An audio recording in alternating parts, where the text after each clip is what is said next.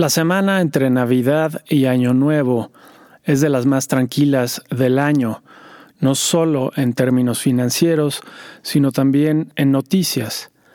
La principal noticia de esta semana fue que el estado de Maine decidió, como lo hizo Colorado, que Donald Trump no aparezca en las boletas electorales. Ambos estados han tomado estas decisiones fundamentados en la catorceava adición a la constitución de dicho país, la cual impide la obtención de cargos oficiales para aquellos que juraron defender la constitución y posteriormente cometieron actos de insurrección o rebelión en contra del país.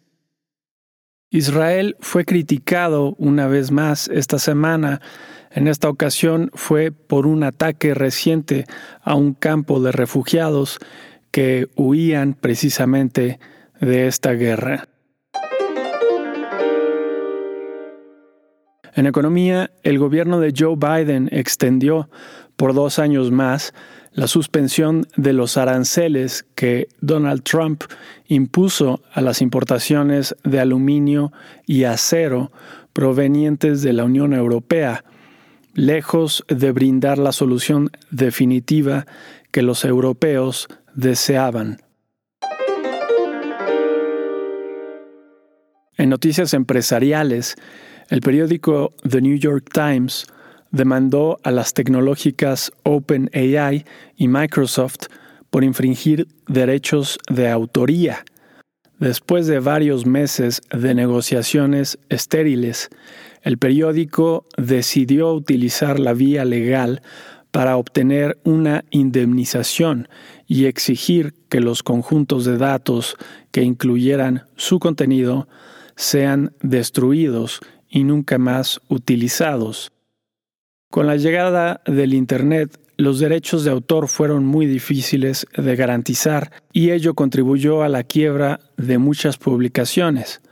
Ahora los grandes modelos de lenguaje como ChatGPT se benefician de todo el contenido que no sea debidamente protegido. Esta será seguramente la primera de muchas peleas que están por venir. La utilidad de estas nuevas herramientas depende de la calidad de la información que utilicen y si hay algo escaso en Internet es la información de buena calidad. Por otro lado, Apple consiguió que sus relojes inteligentes pudieran ser de nuevo puestos en venta. Desde octubre pasado, la Comisión de Comercio Internacional de los Estados Unidos había prohibido la importación de algunos modelos por infringir las patentes de una empresa tecnológica llamada Massimo, ubicada en California.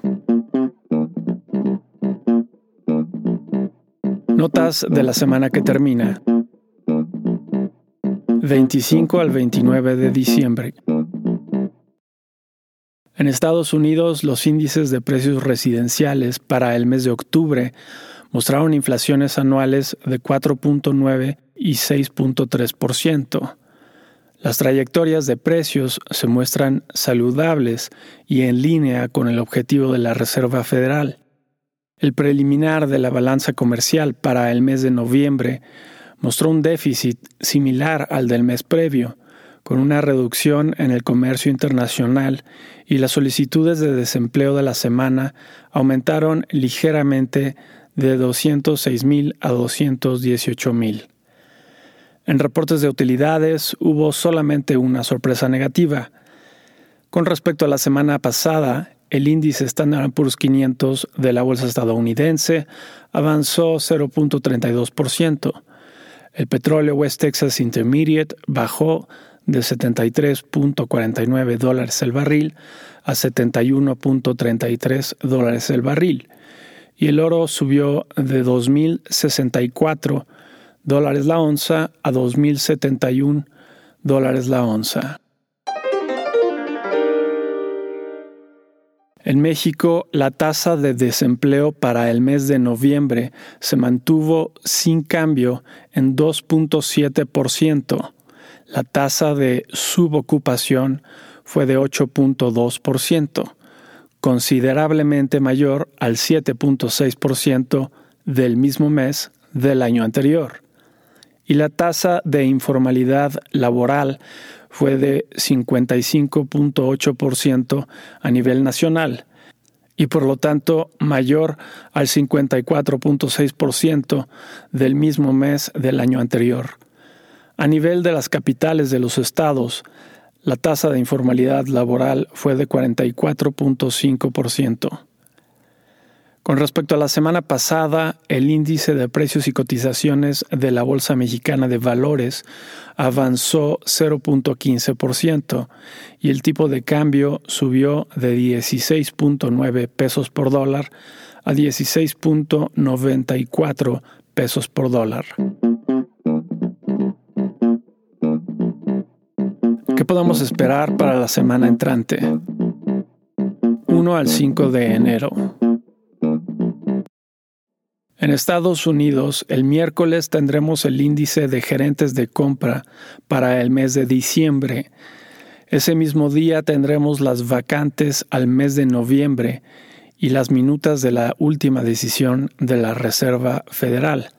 El jueves y viernes tendremos datos del mercado laboral. El jueves tendremos, como siempre, las solicitudes de seguro de desempleo de la semana el viernes tendremos las nóminas no agrícolas y la tasa de desempleo para el mes de diciembre. Ese mismo día tendremos el índice de gerentes de compra del sector servicios para el mes de diciembre.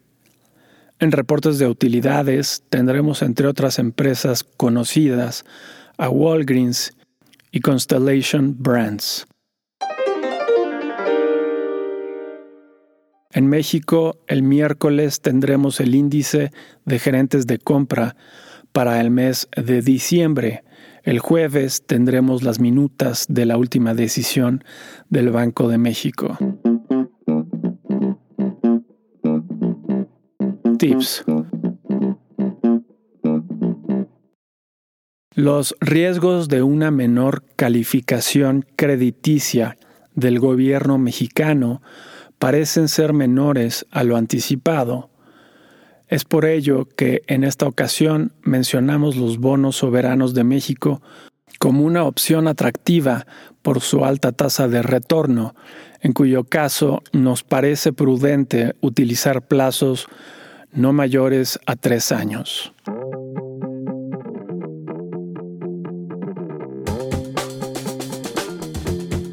Y eso es todo para esta semana.